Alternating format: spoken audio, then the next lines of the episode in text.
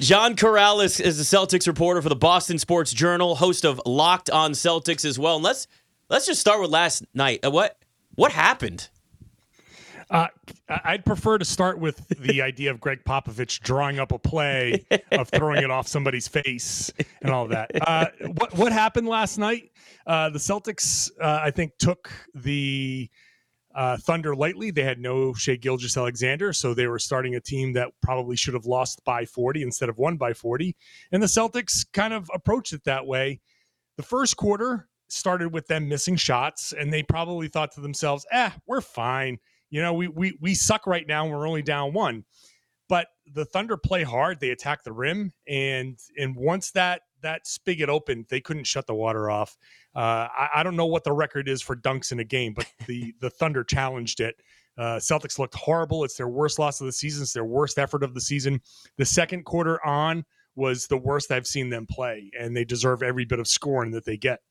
Yeah, I, I guess how do you break down, I guess, some of these last six, seven games outside of just lack of effort because they started out really well. Joe Mazzulla leading in the clubhouse in terms of coach of the year. Uh, defensively, they were really awesome. Offensively, even better with the addition of Malcolm Brogdon coming off the bench. And then all of a sudden, it just like deflated. Yeah, I think deflated is kind of a good word for it because – the Ime Udoka situation happened right before the season, where I, I, think a lot of people said, "Oh, that's terrible timing." It was actually good timing because that forced everybody to kind of come together, and they they circled the wagons. They focused on just basketball, and they stormed out of the gates, and they were trying to prove something. And I think over the first twenty some odd games or so, they probably felt like, okay, we've we've proven that, and now they've kind of gotten back into they almost backed their way into the contender that is playing on a short off season and is starting to kind of coast a little bit. It's almost like they they feel like we've done what we're supposed to do. Now we can kind of relax. We can kind of pick our spots. But the problem with the Celtics is they can't pick their spots. They're not that kind of team. They're not that good.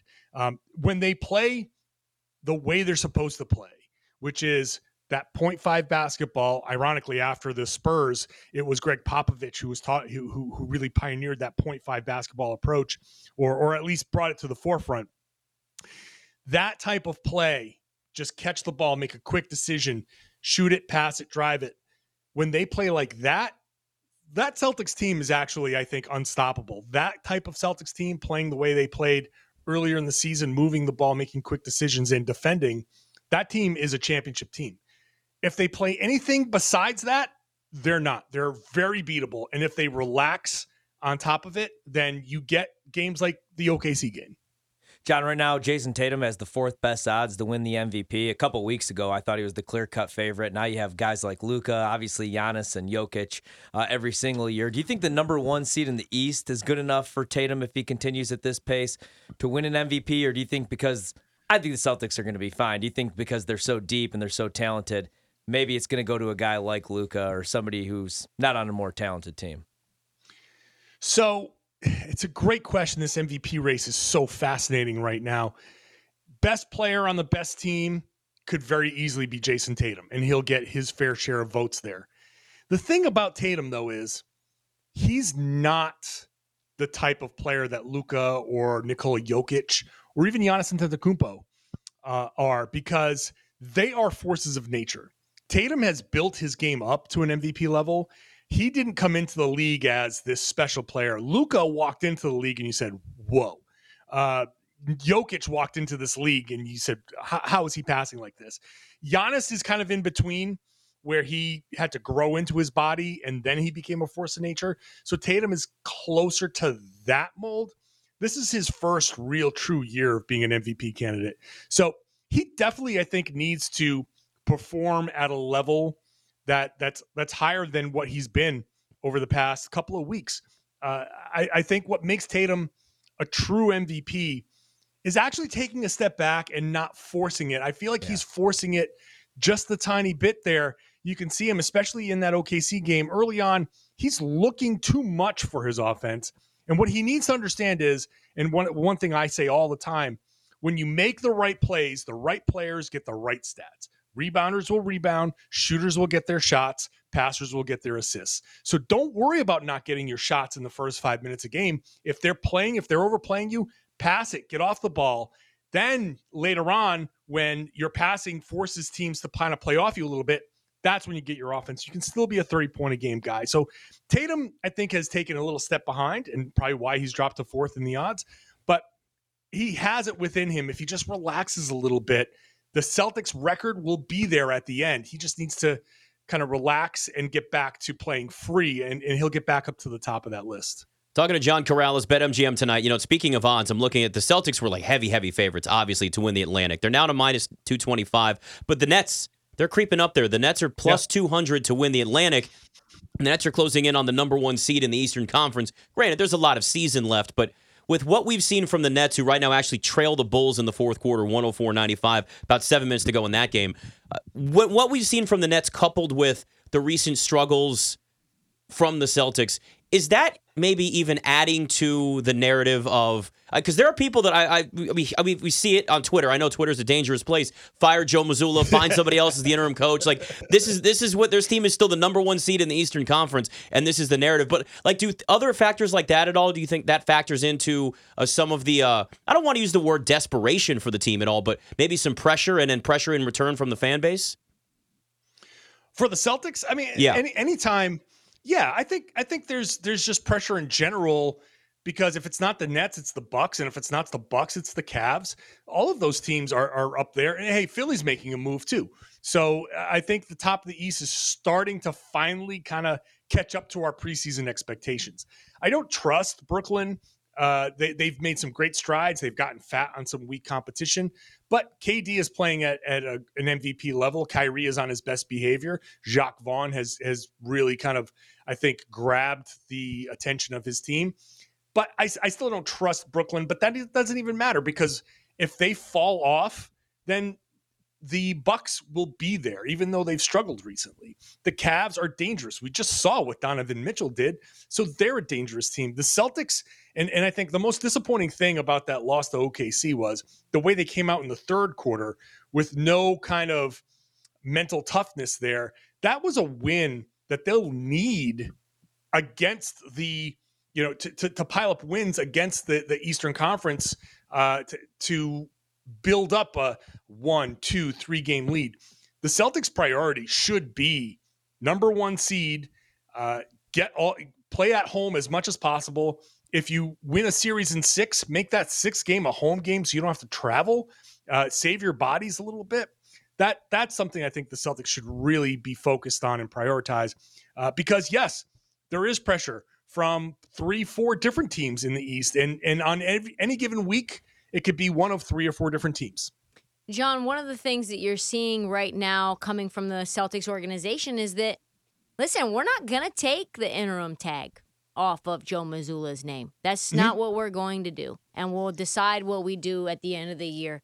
Uh, why do you think that is? And uh, two, is there really any chance that we would see Ime Udoka come back after this suspension? And if not, what would happen, do you think?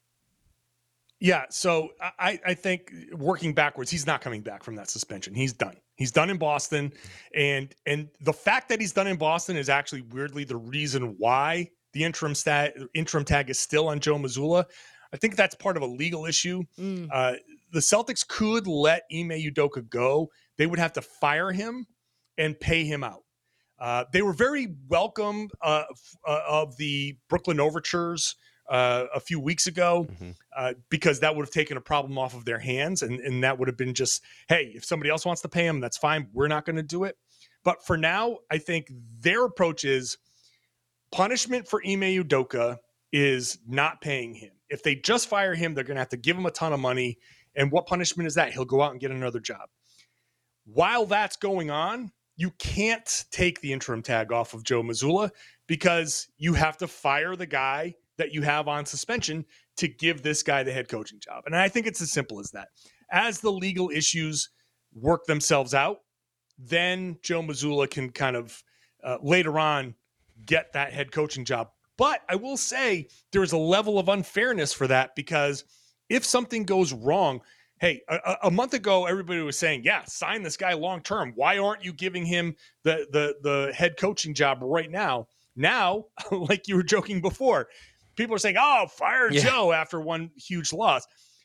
It's it's a little unfair because if something goes wrong, they can just remove and just say, "Hey, we're we're not even going to give you the head coaching job," and and they can fire him too without having to pay him out either. But I, I still anticipate that the Celtics will not want to have to go through what would be their fourth head coach in five years. They want to do everything they can to have Joe Mazzulla succeed. Uh, John, we got about two minutes, so I think the Celtics will be fine, but they do play 15 games over the first 28 days or something like that in January. So if they do have a little slump, I know you said you don't fully trust the Nets, and I'm there with you. What about the 76ers? Because I'm looking, you know, at the betting board, obviously, and in the Atlantic, they're 10 to 1 to win the division. If it isn't Boston, who hmm. do you think it could be? I, I think Milwaukee is just the safe bet. It- that that's that's where I, it's it's Boston and Milwaukee and and Philly.